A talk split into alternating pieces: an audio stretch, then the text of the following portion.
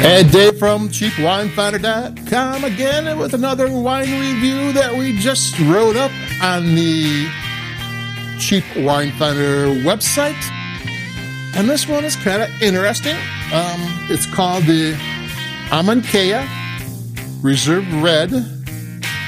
Uh, 72% Malbec, 28% Cabernet Sauvignon from Mendoza in Argentina. And this one's party trick is that um, the name of the winery is uh, Bodegas Guerrero, and it is a joint effort between Domaine Veterans de Rothschild Lafite from Bordeaux and Nicholas Catena, Argentina. And both of these folks have been in the wine business since the 1800s. So it's two prestigious families, one France, one Argentina, coming together to make a, a, a wine here. And this is their upscale affordable. You're going to find this between maybe well, around $18, a couple of bucks either way. And it's a really solidly made wine. And uh, there's an interesting story I'm going to kind of slip in here about uh, the combination of Malbec and Cabernet Sauvignon. In the 1800s, Malbec was a one of the main grapes of Bordeaux. Um, along with nowadays, it's it's Merlot and Cabernet Franc and Petit Verdot, and yeah, I forget what the other ones are. They're just little blending grapes. But phylloxera, which are little pests and diseases, vintage after vintage, would come and decimate crops. This it went on forever. They'd lose whole vintages.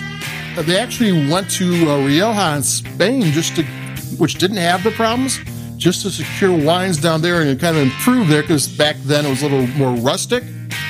But all the you know, Rioja is now one of the leading wine regions in the world, but back then France went down there to get wine to make up for all the stuff they were losing, and it got to the point where the Malbec grape had so many bad vintages year after year that they quit growing it.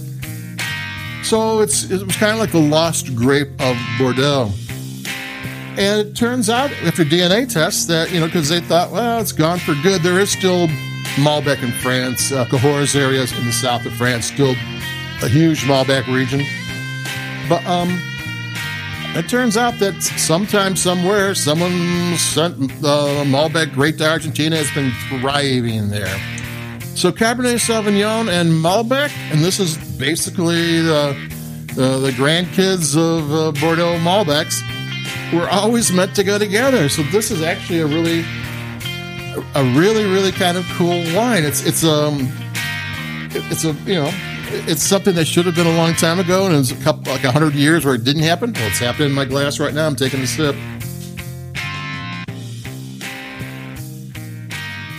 It's a really well made wine. This thing gets 90 plus points in all the wine magazines every year and it's just got this really nice balance. It's kind of seamless. It's got a lot of flavor.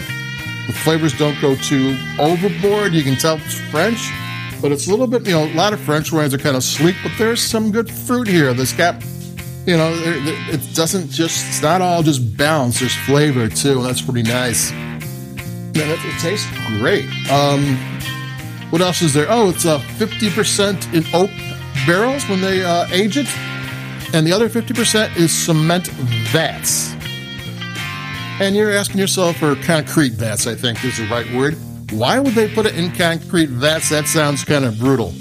But it turns out that the thickness of the sidewalls of the concrete on the bottom and the thing they put on top is thick enough that the wine inside is fairly stable. Wine, when it ages, loves to have constant temperature and humidity.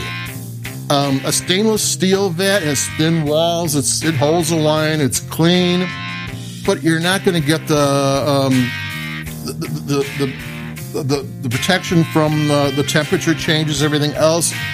Oak barrels are great, been using them for hundreds of years, but then again, those thick slats of the oak only do so much. Concrete kind of puts the wine where it needs to be. So you're going to see more than that. Uh, concrete actually works. This this wine tastes great. I mean, it's it's you know usually with 90 point wines, I don't understand why someone likes it so much. You know, this one is like, yeah, it's one of those wines that are so good that it doesn't take an expert to tell you that. You know, though I think any wine that tastes good to you is a wine that tastes good. You don't need an expert. But yeah, this is a great tasting wine. The, um, the Malbec and the Cabernet Sauvignon just dance together in your glass. There's flavors. It's long, it's lean, it's flavorful. Tannins stay out of the way, and it's uh, it's good. So keep it cheap on the next one, and I'll talk to everybody in a little bit. Adios.